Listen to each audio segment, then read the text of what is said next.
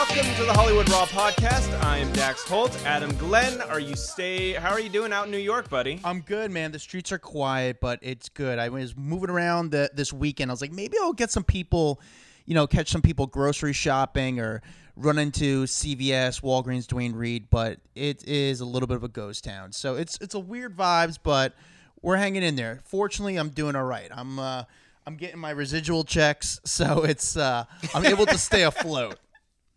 You know, how are you, bud?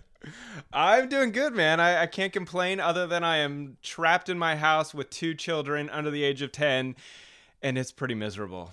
it's Yeah. hard. Listen, you know what it comes down to? Homeschooling. My God, teachers deserve a billion dollars. This is not easy teaching children every day.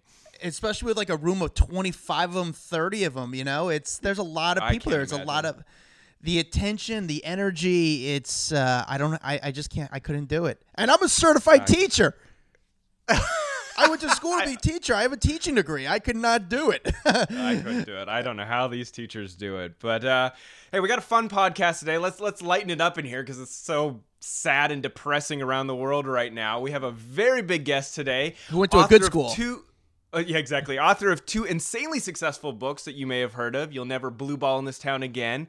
And my inappropriate life. We have comedian, a very popular comedian, and the host of Juicy Scoop, Heather McDonald. How are you? I'm good. Thank you for having me. How are you doing? All hauled up in your house. You know, it's um it's fine. It's it's I live in um the San Fernando Valley, which I just basically say Calabasas and then people think I'm richer. But um, you know, we have really nice weather and for the last five days it's been raining. So it's kind of nice not having to like get up at wait I normally wake up at six twenty to make the kids food and get them off to school and all that. So so far I it's been okay. I mean having to cancel shows and of course you wake up stressed but the actual sitting in my home i feel really um, lucky that my kids are also at an age that i don't have to worry about childcare for them if i have to leave because i have an office which i'll still be recording my podcast at so um, i went to ralph's today our grocery store and you know what it was it was a it was an okay experience the Yeah. line was a half hour i talked to this woman um, they put the ration, the rations on the toilet paper, which I think is important. Um, Yeah. Sadly, tons of fruits and vegetables available. Just shows what a gross country we are. That all the frozen foods is gone. and like, I understand why, but like, I literally went there for fresh fruits and vegetables because I'm like, I want to kind of save my frozen stuff for when, if in fact they ever do close the grocery stores. So, um, no, it was it was fine. You know, um, I just it's I just I just wonder how long it's gonna last. I think that's what everyone thinks. Like if it's a week or two, I think it'll be okay. If it goes really long, then I think it's gonna get weird. It's well, gonna how get is this really weird. affecting your work? You know, uh, obviously you you're a stand-up comedian. You're performing all around the country. I'm sure you've had some dates canceled, but in the entertainment business, how is it going to affect your industry, your line of work?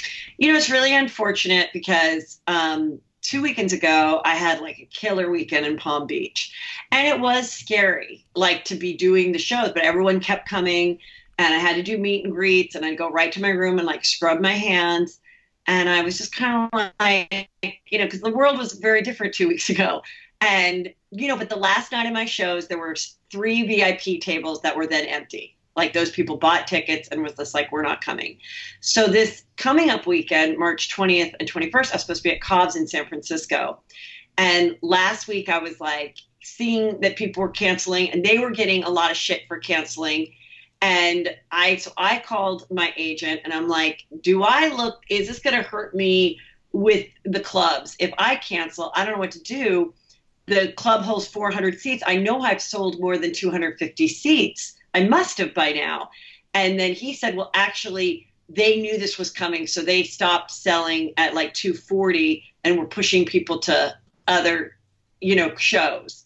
And so he's like, so it's up to you. And I gave it one more day, and then I was like, no, let's uh, let's reschedule because I also didn't want to wait too long and then have no dates to make up this weekend at, at that club because I love that club in San Francisco. So we moved them to November 20th or something like that, the weekend before Thanksgiving, which is really far off, but it's it's a great weekend to perform.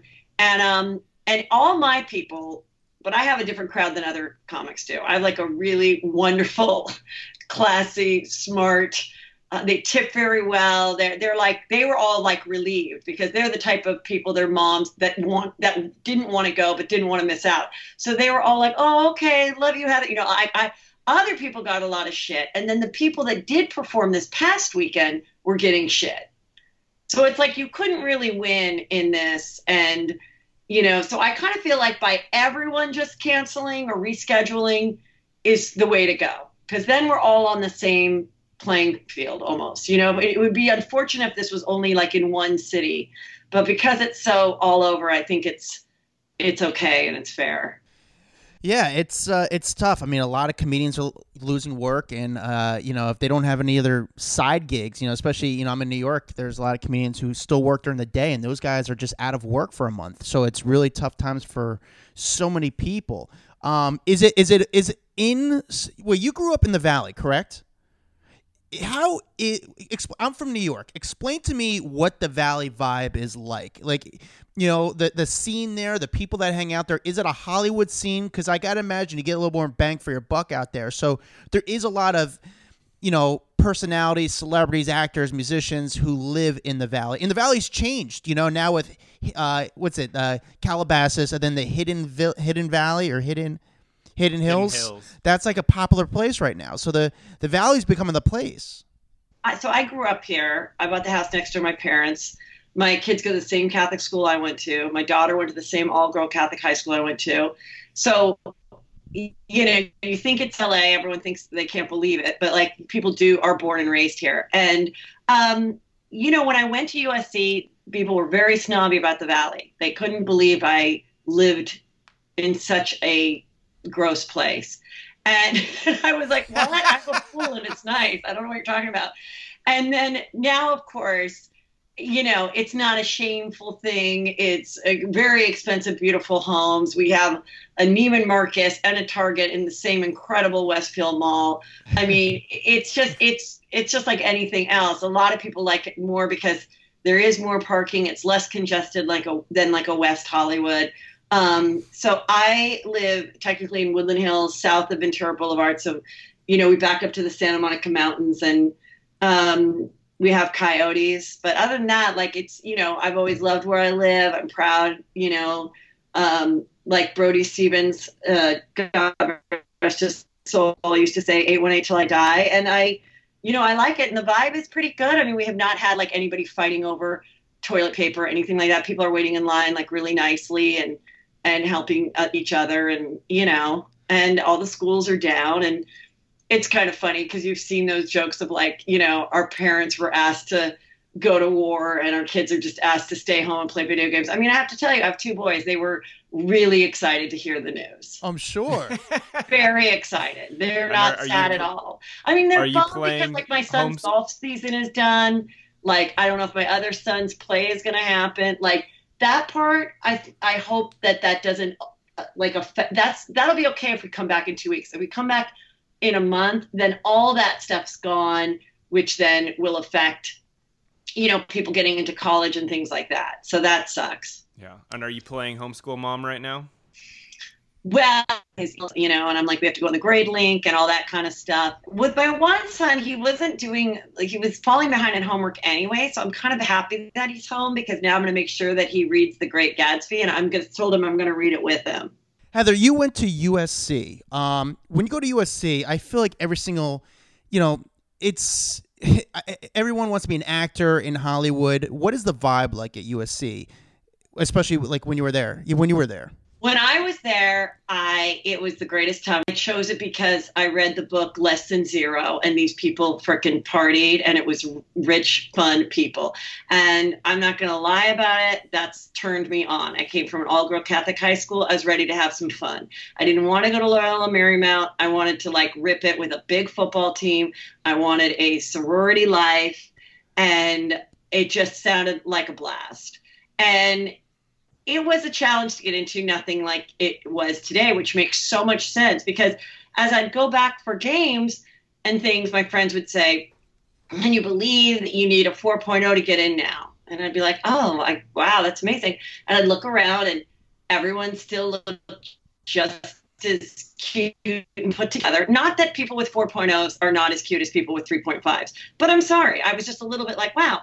Then I'd come back five years later. Oh, did you hear you need a 4.3 now to get in? Jesus, really? Look around. Everyone still looks the same. 4.7. I'm like, holy shit, you know? And I, of course, would let my kids believe that I had a 4.7 to get in there. But I was like, wow, this is, well, my kids will never get in there. Good. It's expensive. Who cares? So then when the scandal happened, I'm like, well, now it all freaking makes sense. This has been going on for 25 years. I mean, when I went there, yes, there were some people that were probably not as bright, but they were a fifth legacy. There's a building with their name on it. And I don't think anyone really had a problem with them take going there because they weren't taking a spot from somebody else. They really weren't. I mean, it wasn't that incredibly hard to get into with what went on now, I was really uh, shocked and really happy that it's been exposed because um, jokingly, and this is a joke, people, but it was like a, you know, it was a rich person on rich person crime. You know, it was like the richer people were screwing over the still rich people that had the advantage of getting their kid a tutor and all of this, but they still didn't have the 4.7 to get in. And then the person that was really rich what's 500,000 to them? You know, it's like, I think if someone um, like Lori Loughlin, she gave 500,000, she's so wealthy that that's like maybe a thousand dollars to you or me. Well, for a thousand dollars to know that your kid is going to get into the school that you want to visit on the weekends, you're like, all right, I can see why shady people went along with it. Um, uh, but I'm so glad it's exposed because I think it's going to be really better for everybody that this can't go on anymore. I agree, but this has been happening. This USC is not the only school that's guilty of this. This has been happening forever for the longest. I mean, I know a guy who took six years to graduate from University of Miami. Six years, got two DUIs, and then went to Harvard for his graduate, for his master's. And it's just like come on, really? Like, it's just, you're right. You're 100% right. I, and I, I agree with you. It's a rich person, rich person crime. Did you see a lot of like celebrity kids at USC? Because I know like Patrick Schwarzenegger, and not, listen, he's a lot younger, but, you know, I feel like a lot of, well, I know uh, a lot of celebrities' kids go there. You know, it just feels like you just sent the USC it was a very much a Southern California pride place to go. A lot of parents had met and married there. I mean, people were like, "Oh, my dad was a beta, my mom was a DG, and they I'm from Newport." And you had the sorority, the DGs were all from Newport. Um, the Thetas were all brunettes from Pasadena. Um, Alpha Phi and Gamma Phi were more of a mix, but they, they we had the Valley vibe. Um, you know, it was it, it, was just a different time, and so it was, it was and it was great. And there was a, a great alumni. It was very important. And if you wanted to live your life in Southern California, it was a great place to go because you're making these connections that will help you get jobs in Southern California after. So it really wasn't as Hollywood as it was later on. In fact, it was all about people being in business. Everybody wanted to be a commercial realtor, a real, you know, in commercial real estate, or be a builder, or you know, or business person or you know that's what the vibe was. Even though drama and film was a big deal i don't think it was as big of a deal when i was there. At least that wasn't like the sorority fraternity group of people that i hung out. They they were like the stars. Like we had this magazine called 28th street which was this this the uh the row. And like oh my god our pledge class got on the cover of 28th street. Okay now that means we're like hot. Like all of that part of it really fun and that's like the i want to write is like from that era because it's very different. After i left then the you know it turned into like the greek world is really looked down upon and it wasn't as popular. And then now, now then it became real popular again. Now it's like oh my god how could you know now it's a thing of exclusion. So now i don't think it's as popular as it used to. You know it goes in um like a you know in social waves of what's popular or not yeah, it's funny because the school itself is it's a beautiful campus surrounded by not the greatest neighborhood. So, do you hang out just within the campus, or do you go to you know Sunset Boulevard? You know, were you going to Sunset Boulevard and hang around that Hollywood scene? You know, or were you just stuck on campus? Well, um, in my day, the party night was Thursday night. So you and you could drink at the fraternity houses. So you didn't have to go to a club. And then like Friday nights would be like the invite. So like we'd all get on a bus and we'd go to some hotel in Marina Del Rey and have like a big party. And then Saturday would be like the boring night. Like maybe you'd go on a date or something, or you just stay home. And that's kind of the way it worked. And occasionally we'd go to like the nightclubs and stuff but um, no, we the bars that we'd go to was Nino, which was right down the street, and you you do stuff on campus for sure. Um, now this is really going to date myself, but throughout my life, whenever something great has happened, something horrible has overshadowed it. So when I graduated from USC, it was the riots. So everyone had to leave the LA riots. We had um, National Guard all over on the day of the graduation. You couldn't hear our speaker canceled. We couldn't have, uh, you couldn't even hear your name being called because there were like Vietnam type helicopters overhead. And um, we had to leave the school a week before um, with like police escorts to the 10. And then they were like, if you want to come for back for graduation, you can. And some people just stayed in Texas or whatever. that was the graduation. So I'm like, this is kind of nothing compared to that. Like, this is okay, you know, like that was way, that was terrifying and scary. And, and since then, the surrounding area of the campus has definitely improved. It's gotten a lot wider, a lot more um, desirable housing for teachers and whatnot. I mean, like our Greek store was, you know, um, what do you call it, looted, all that type of stuff happened. And so, um, you know, so it's it's much it's it's much better and more desirable now, which is why so many people want to go there because it's it's really improved at that. But it still was a little nook of gorgeousness. But what it also taught me too back then is um, we had we had escorts before any school did. So if I was going to go to the library from my sorority house, I would call the escort service and it would be free and they'd come pick me up and take me.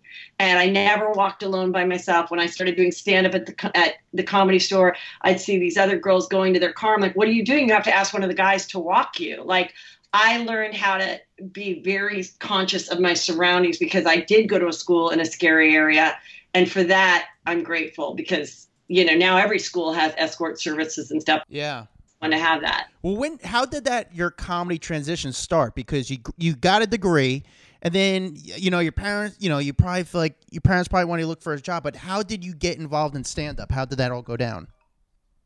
So um, I I always knew I wanted to be a stand up, but growing up in LA, I was very jaded about how hard it was and, you know, how people were, you know, waiting tables, trying for that big break. And because I liked school and I was a good student. My parents spent, uh, you know, full tuition. They got they paid full tuition for me at SC. I was like, oh no, you know, I got to be like a businesswoman.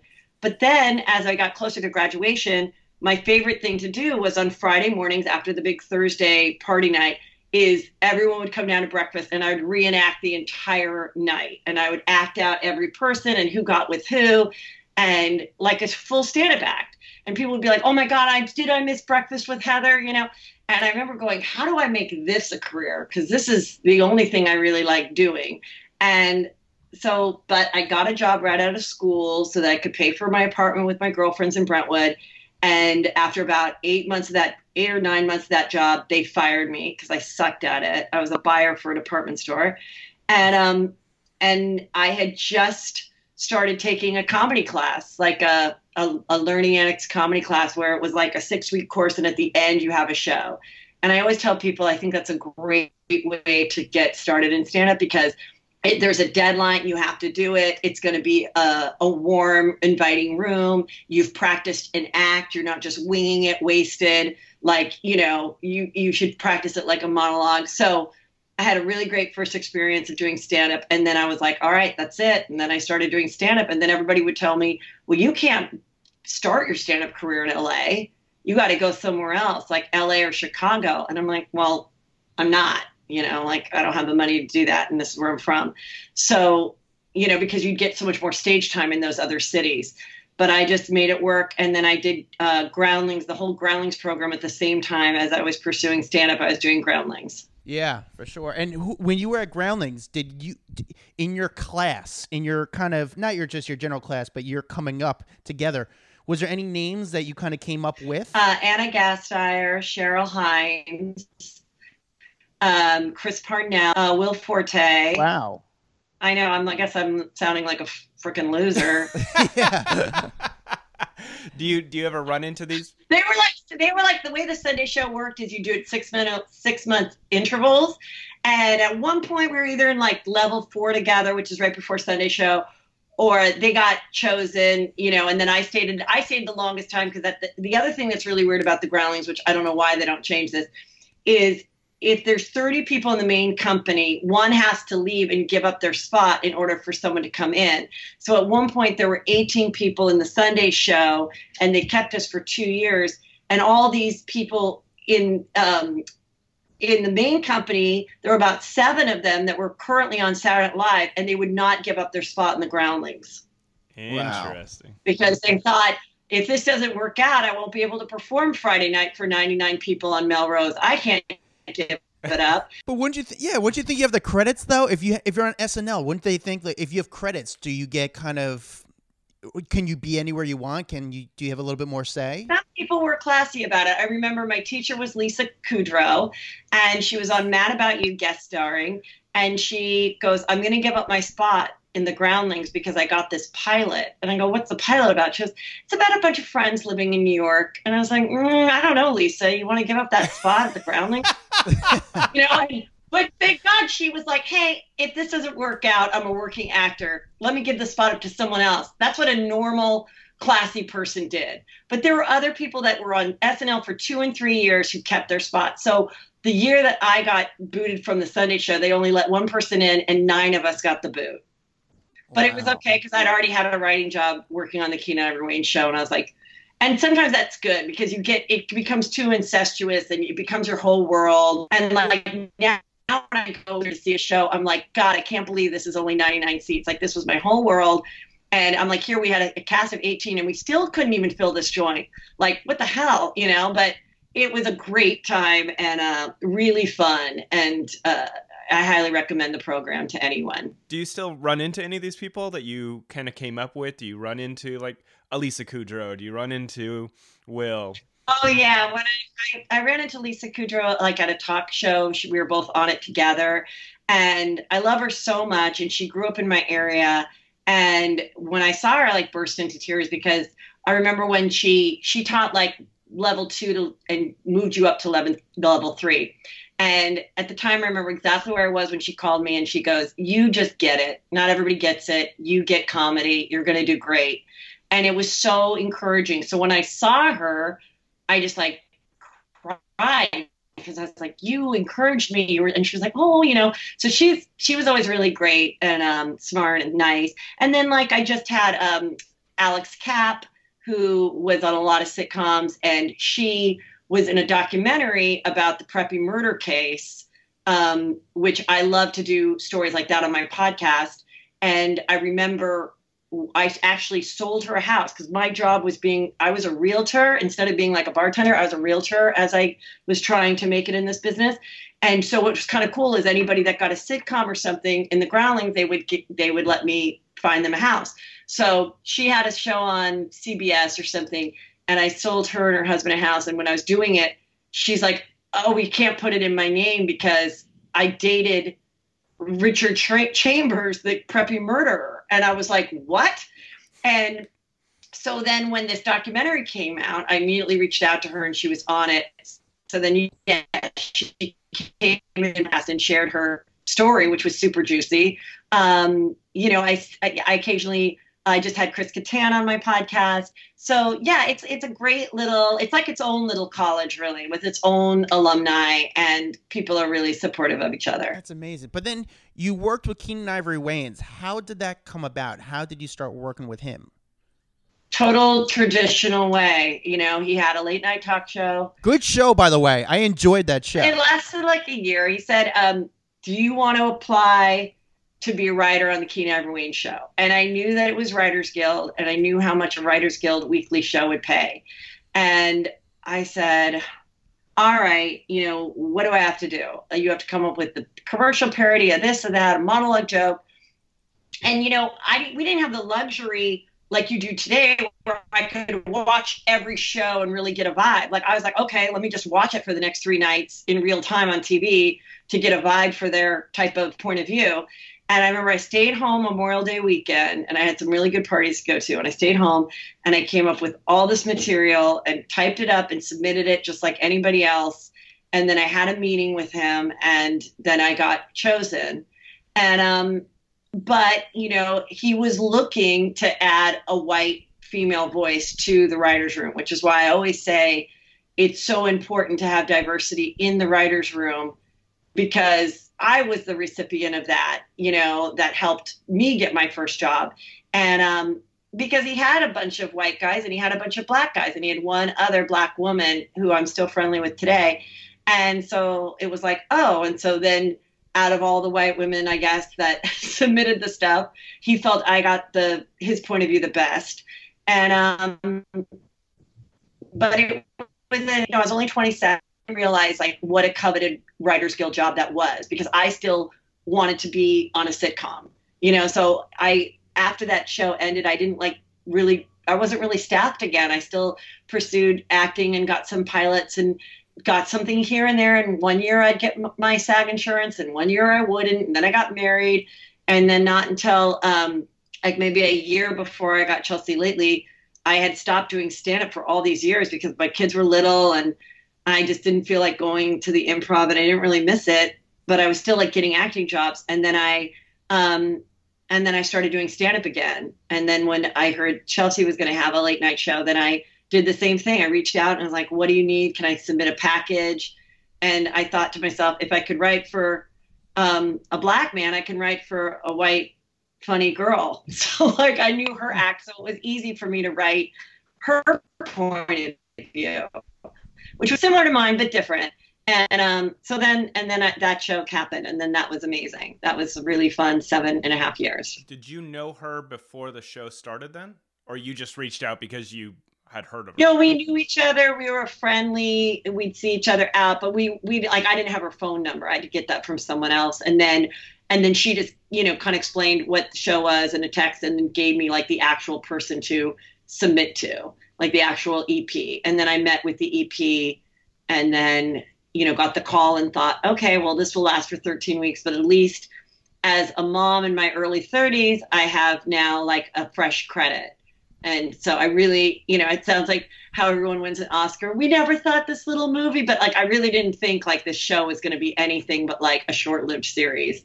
And so then when it became, and one of the reasons that really helped us, which um, was the Writers Guild started, and we were not Writers Guild. So we were like the only late night show on TV for like a couple months that wasn't reruns. And I really think that helped, along with a lot of other things, of course, her talent and just that the show was different. But I think that really helped launch like people finding it and falling in love with it and then sticking with it.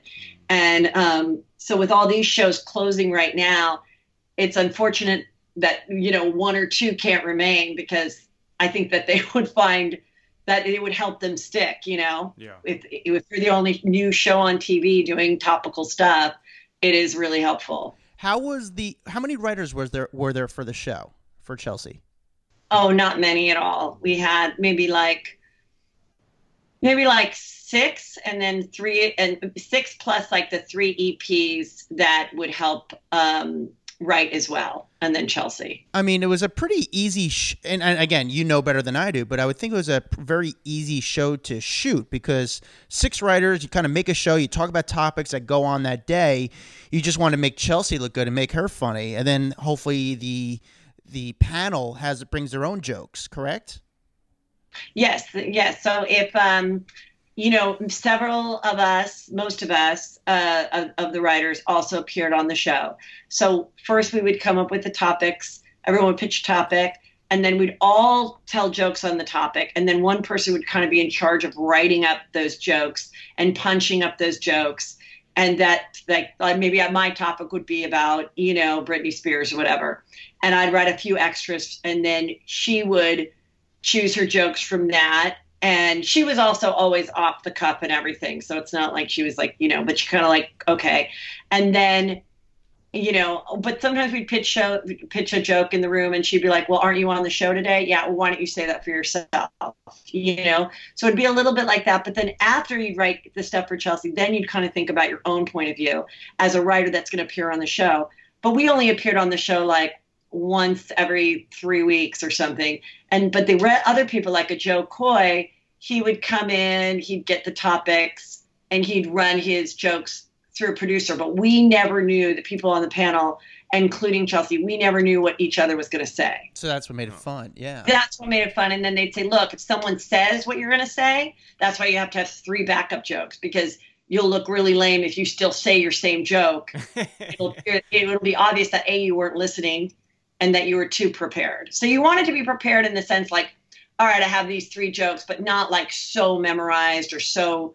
But it was definitely a, a, a joke driven show. Like you you were hitting it hard and you wanted to hit it hard, and you only had a few, you know, maybe ten minutes to to get for that segment, and so you get in your your few jokes.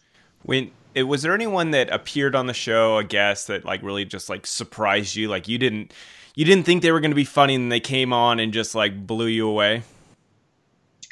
Um, you know, we we had guest hosts and and like Lindsay Lohan came and it was sort of, you know, she's been, you know, troubled for a while, but it was you know, we'd made so much fun of her for so many years and then she was a guest and she was like a total delight and was really funny. Um, so then that that was like a surprise. Um, did you feel bad? Because we had a similar experience because I used to work at TMZ for so long, and we made. I mean, come on, it was her life was crazy, and then she came in once, and I was like, oh my god, this girl is so nice, and she was actually she did like a an April Fool's joke with us, and she pulled it off, and she was wonderful, and I was like, man, we've been like pretty brutal to this girl, and she was wonderful. I think she had a good attitude and like this is life and I want to, you know, who cares? And so, you know, um yes, she so she was great and you know, like on it wasn't like she was late or anything. Um no, everybody was really great. You know, when people ask me like who wasn't, you know, who was difficult or whatever, I'm like, listen, they they were doing a talk show and you know, a car picked them up and of course they're going to be delightful. Of course they're going to be nice to the person that's interviewing them. You know, it's like no, everybody was always, if they agreed to do the show, they knew what the show was about and they were down and they were, uh, I mean, I don't remember one person like being an asshole or anything. How was E though? Was the network very on your side? Were they difficult to, you know, be creative with, or did they have a lot of creative control? In the beginning, yes, and then really none at all. And I thought they were great yeah, I always thought was really great. I was not an EP, so I wasn't dealing with them on a daily basis, like getting things cleared or whatnot. And sure, there's sometimes would be something that we wanted to do that then standards and practices would say no. But for the most part, I think we got away with so much. And we were always in a different building. So from the very beginning, you know, first we were on this um, this building on the west side, not near the, or not in West LA, and then the next was Universal. So they'd occasionally come around, but it was always really great. That's why it was unfortunate when the show ended and E, the executives really were pissed at, you know, people like me and other, um, you know, they didn't want anything to do with us as if we had something to do with the show ending, which we didn't. We were just writers, you know, we didn't have anything to do with contractual stuff or whatever. But uh, no, it was great. I felt like we had so much. I mean, you know, the stuff that we got away with, we could never get away with today, like with the social climate sure. of today. And then you guys did after Chelsea. Um, what after yeah after uh, what was the vibe like with that? Was was it competitive because everyone wants to be on the show, or was it kind of like a very easy show to create? Because it seemed very like quick. It seemed like just kind of made it very fast. But was there a lot of prep for that show? It was first of all, it was really fun, and it came from the idea that we would just have so many funny things because we were so really socially interacted with each other. We really were good friends. We really did go on vacations together. That we, the writers, would come back and we'd tell some crazy story of what happened, or we all went and did a stand up show together on the road. And so then we were like, God, this should be a show like Curb Your Enthusiasm. This is so. So they put it together and they pitched it. And they were, uh, network was like, okay. And so then we had like a different set of writers, only like three or four people. And we sort of like went into them almost like therapy and like told a bunch of stories that happened. And then they kind of put together loosely the ABC story of each episode. So sometimes something that happened to me, they'd be like, you know what, we're going to make this like all four guys went to do this because, you know, and sometimes I'd be like, oh, oh, okay, you know, it was fine because then they'd give me something so funny. And we were all exaggerated versions of ourselves you know like they made me all the the i'm obsessed with the kardashians and the fake. no it's like i knew them we were friends before we were both on tv i'm not i don't care about any you know i'm not starstruck by anybody but like that was kind of my persona to elevate just like a curb you know just exactly that was the most it was like or curb or an office type of show. So um it, it was really fun. The only thing is we had to film it like after we we literally filmed it after we did, you know, a, a show that day. So we do the whole show that day, and then at five o'clock we'd start getting into some makeup, and then we'd film till like midnight, and then you still had to come back the next day at eight thirty and come up with topics and then cold open and all that. And that's th- during those times, which wasn't all the time, but it'd be like a two month period. That was like rough. That was rough, and it was it wasn't a bright way to do it you know but it was a lot about be i don't know why they did it that way they did it that way but we are all eh, happy to do it and happy to be on tv so you know. What is your relationship right now currently with chelsea? You know i know there was some stuff going on before thinking and i guess she said that you might have gave some stories to the tabloids and you spoke on your behalf um, but do you guys have a relationship currently or no? Um, well we did see each other at Chuy's funeral and it was really great. It was like it was 2010 again. Uh, you know, I'm not the only person that she hadn't talked to for years at that point. So there was, you know, there was awkwardness with several of people. We've all kept in touch, but it was all really great. I think everybody's just like moved on. Everyone's doing so well, and everyone's really grateful for the time that we had with each other. And um, yeah, but I'll say it over and over again. I've never sold a story to a tabloid in my life, and I, you know, and, and hopefully people listening to this and don't even know what we're talking about. But if you want to go look it up, I've never made money off selling stories about any single person at all in my life, would never do it. And so that was like an unfortunate turn of events. Um, but it's all fine. We were totally good.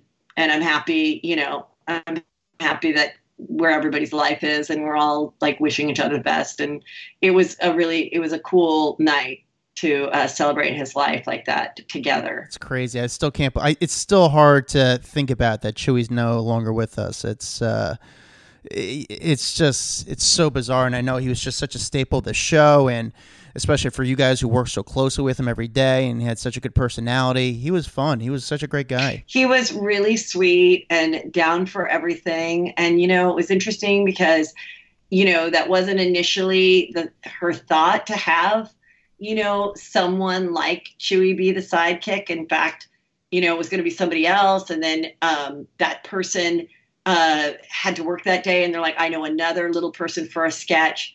And so she did a sketch with Chuy. And then in developing the show is when they were like, we should, what if you had Chuy? And it just worked out so great. The timing, their relationship, um, you know, we would give him jokes and he was great at delivering every joke. He just, he never bombed. And, uh, you know, and he was, and he was down with it for everything. But, you know, he was older. He did have health issues. And, um, but it still was very sudden. And it was unfortunate because it happened in Mexico. And I, of course, there's some of us that are like, oh, if he was in LA, I wonder if, um, you know, he would have recovered. But whatever. It, you know it it was sad but his family was there and everything and that was nice too. I got to imagine though um, with people at his memorial there was probably a lot of funny people in the room telling some really funny stories about him. Because i know that a lot of funerals i've gone to everyone tries to lighten the mood and tell all these good things. Was it a pretty funny memorial at the same time as it being sad?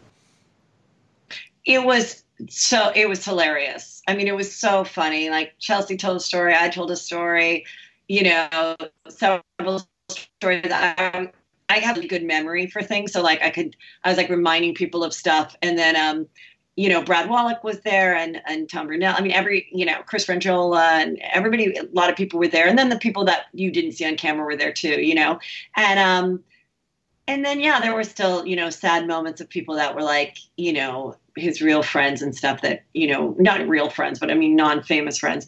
And um, not that we're that famous, whatever. I can't say this right with it. So I'm probably picking it apart. But it was it was really great. And I mean, unfortunately, a lot of us hadn't seen each other since we celebrated Brody Stevens um, memorial at the Comedy Store. If you don't know who he is, he was a really great comic, um, really funny, a comics comic. You know, just would make you pee in your pants with the way he was.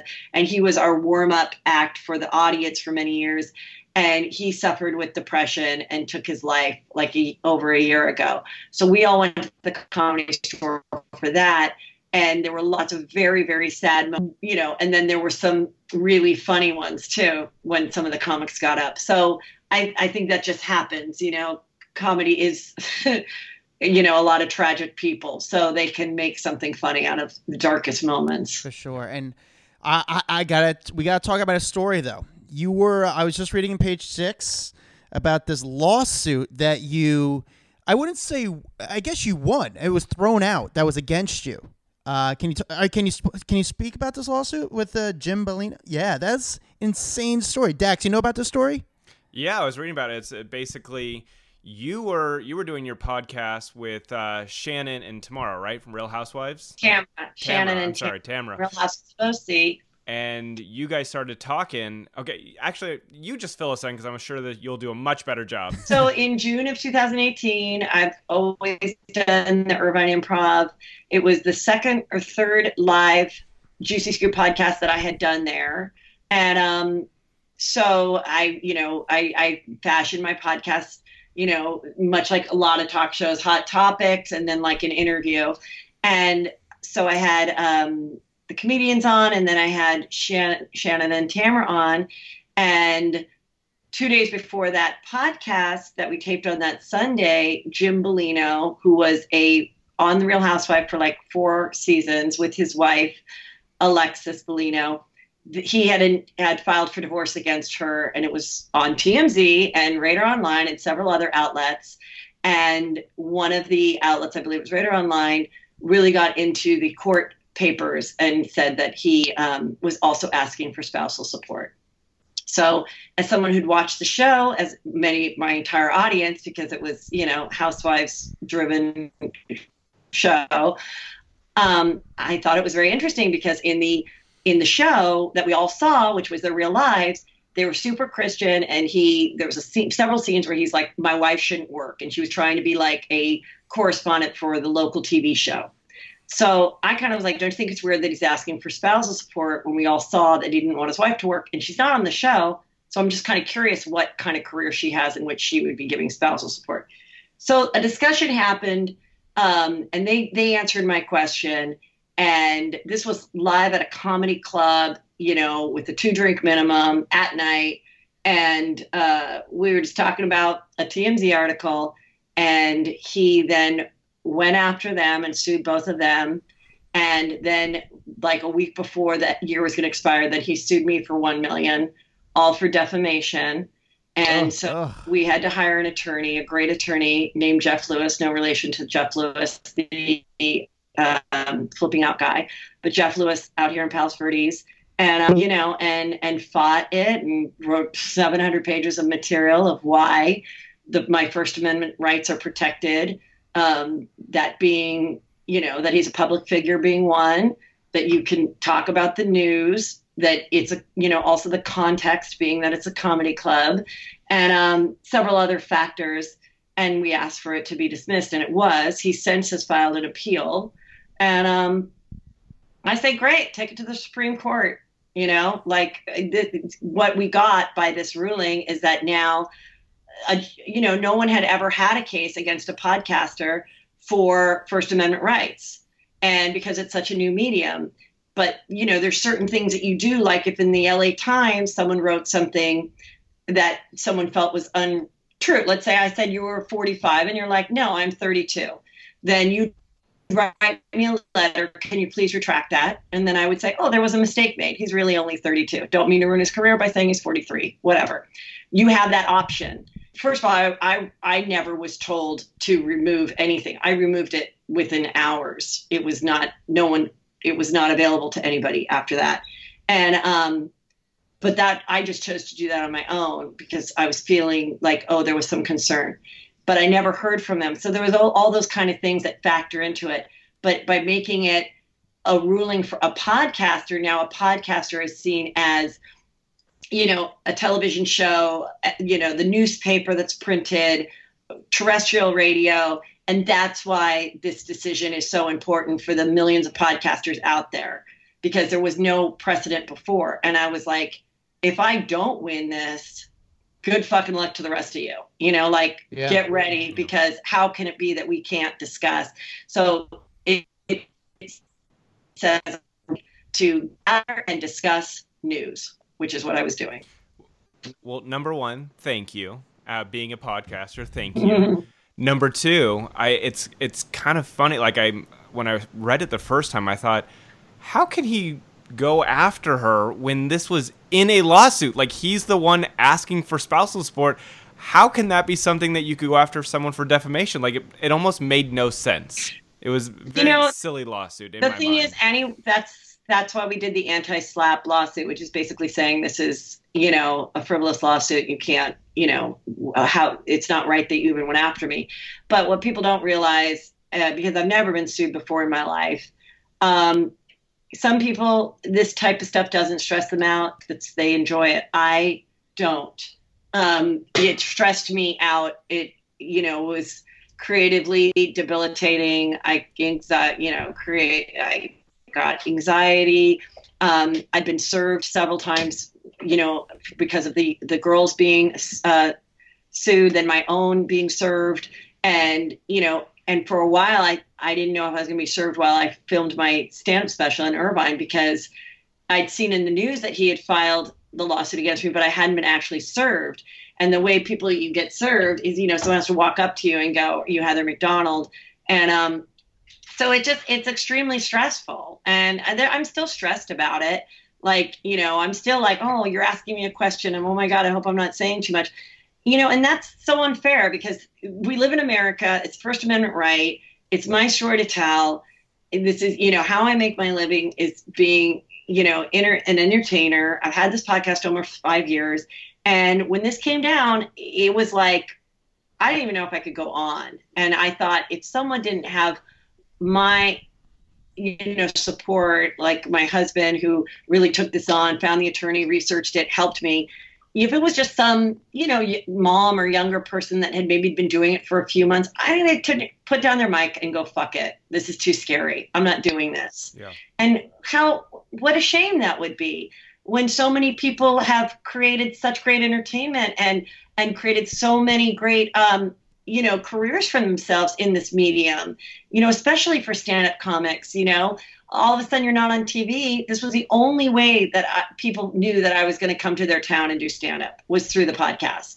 So it's a really important medium and and something that anyone can do. And so i was like i got to fight for this thing and i i did. And you know um you know a few people are like thank you but a lot of people don't really care but that's the story of my life did you feel confident when this was all going on that this was going to get thrown out or you had a chance of winning or what were your thoughts during the entire time? My my logical brain would tell me yes but i also was like this could take seven years and how much will this cost us?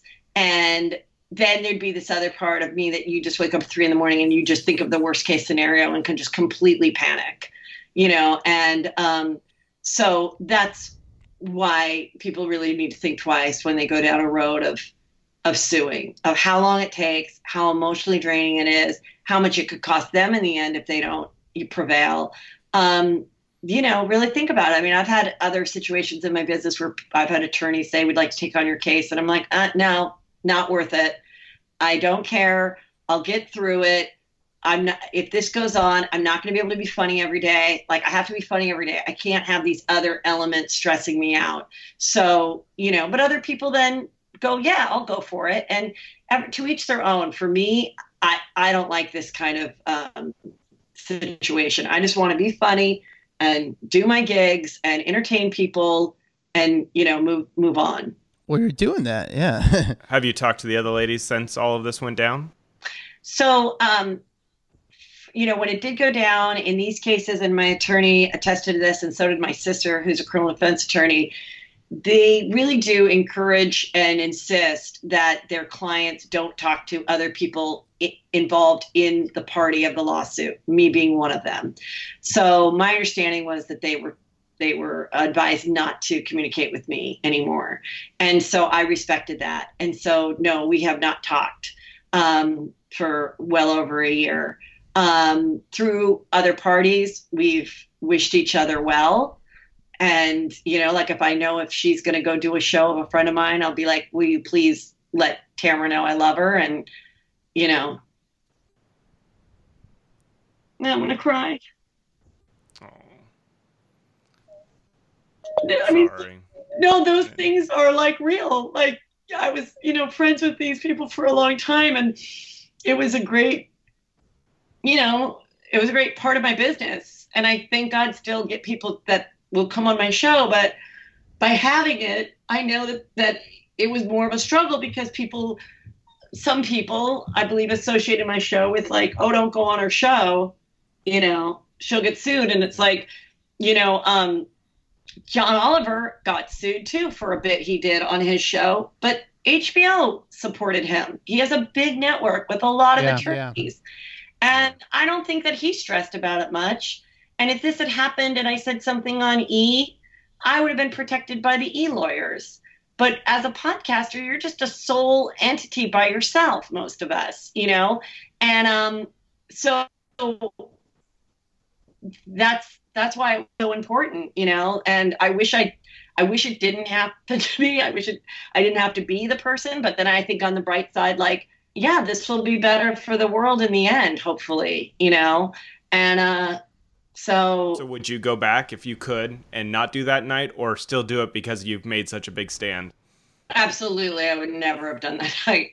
Nobody needs to go through this. Uh, but one, you know, but once it is here, it's like, you know, I would still, I still regret it. You know, I always say, like, to people, you know, sometimes and yes, everything happens for a reason, and and you maybe maybe in two years I'd say eh, no. I'm glad it worked out that way.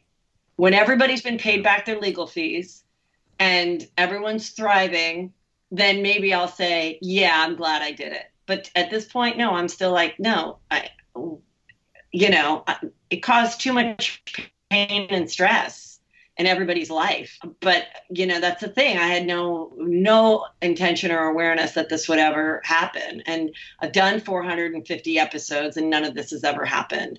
You know, it's the con- common denominator is the person that brought on the lawsuit. So it's like, but anybody can do that, you know. And it's like, that's what's scary, and that's what was intimidating. I think to so many women in much more uh, you know, crazier crimes when it comes to Harvey Weinstein and Jeffrey Epstein and things like that, that they didn't go further and speak up because they'd be um, threatened. I mean, Ronan Farrow was threatened if you read his book.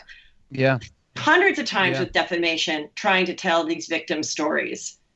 It's scary. You get a letter from some billion dollar law firm and you'll you'll piss in your pants. Everyone will, you know, and you're like, well, I guess, you know, it's and you don't know how much it's going to cost you or how long it's going to take. So it is yeah. really it is really stressful. I know we've kept you way longer than we were supposed to, and I appreciate your time and your your honesty and you know giving us a little in depth look at your life. Um, obviously, your podcast is a huge hit, so for people that aren't listening that would like to listen, where can they find it? So, Juicy Scoop with Heather McDonald is obviously everywhere, you know, to listen to podcasts. Uh, every Tuesday and Thursday is a new episode. I have an incredible Patreon following, which is really driven by the content that I put on there. And it, it's new content every Friday based on what tier you are. There's even more. Like I just put out a podcast yesterday and one on Sunday. So patreon.com slash juicy scoop is also great, especially when you're home and bored because there's no commercials or anything. And uh, that support's amazing. So, yeah, it's all there. And then heathermcdonald.net for when the world comes back, go see live comedy and go see me along with it, with your other favorite comics. Your favorite guest ever on your podcast was who? Well, my favorite guest is my good friend Chris Franjola, just because he comes on a lot and he's going to be on tomorrow. But as far as like someone that just really um, surprised me and I had fun with, oh my God. Um, trying to think who just like Oh, I just had Carole Radziwill, and she's a Real Housewife in New York, and we're friendly anyway. But like, it's kind of great to have someone like her because you know she's not on the show anymore. She wasn't tiptoeing around anything. She answered a lot of questions. You know, she was very honest. Same with I had. Um, oh, who also told a lot was um, uh, Meghan King Edmonds. Um, you know, it's just people that are interesting. I had Corey Feldman a couple years ago, and that was really a challenge. You know, now looking back and where he is now, it, it's kind of like riveting. You know what he was sort of hinting at and trying to tell me and trying to direct the interview towards a, a way that he wanted to go.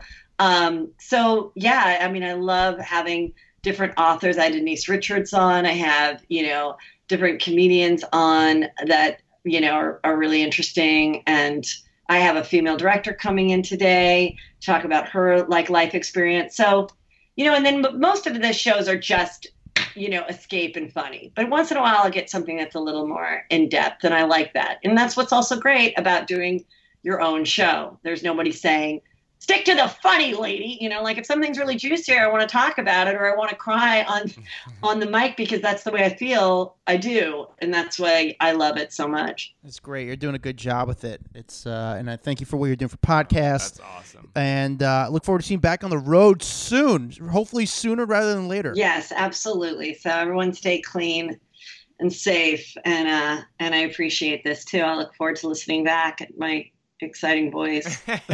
well, stay healthy out there, Heather. Okay, cool. Take care. Wow. She uh what a career she's had. You know, we first got to see her during the Chelsea show, but you know, she was a young girl working for Keenen Ivory Wayans as a writer. You know, acting teacher, her improv teacher was Lisa Kudrow. I love the story of like, um, well, I'm doing this like pilot for the show. I guess it's like Friends in New York. That's awesome. Insane. Can you imagine? Oh, yeah, yeah. We're, we're, really fascinating insane, life though. She's, a... she's done a lot. She's clearly had a lot of success. Um, you know, and it's you could tell she she I mean, she got emotional over this lawsuit and her friends because she, she can't talk to her friends. Imagine that. Like you have two friends, you get wrapped up in a lawsuit, and now they they are advised they can no longer talk to you. Like that sucks, man. Oh my gosh! And it's just you know it's one of those things where like she said, you know, if she was working for HBO or E at the time, E would just take care of it because they have some big lawyers. But they're going after her personally, and she's got nobody behind her. It's just her. It's a scary situation. So, you know, fortunately, she said she felt a little confident, but it was going to cost her a lot of money, and it did affect her career. People didn't want to go on the podcast because they're afraid of being sued. So, it, there's a lot of things that it could affect you, especially for someone who's she's got kids, she has a family, she's got to provide. It's uh, but she's still young and she's still crushing it. You know, two huge, hugely successful books. You know, touring sells out. Uh, you know, comedy clubs around the country. Good for her. She worked for it. She works hard. Well, another good podcast. In another good one, man. If you're liking the show, if you're liking the show, like, subscribe, tell a friend, help us out. You could find me at, at Adam Glyn on Instagram uh, and whatever kind of social media outlet. You could find Dax at Dax Holt, D A X H O L T. Hollywood Raw Podcast. Dax, thank buddy. you. Have a good one. A Parkville Media Production.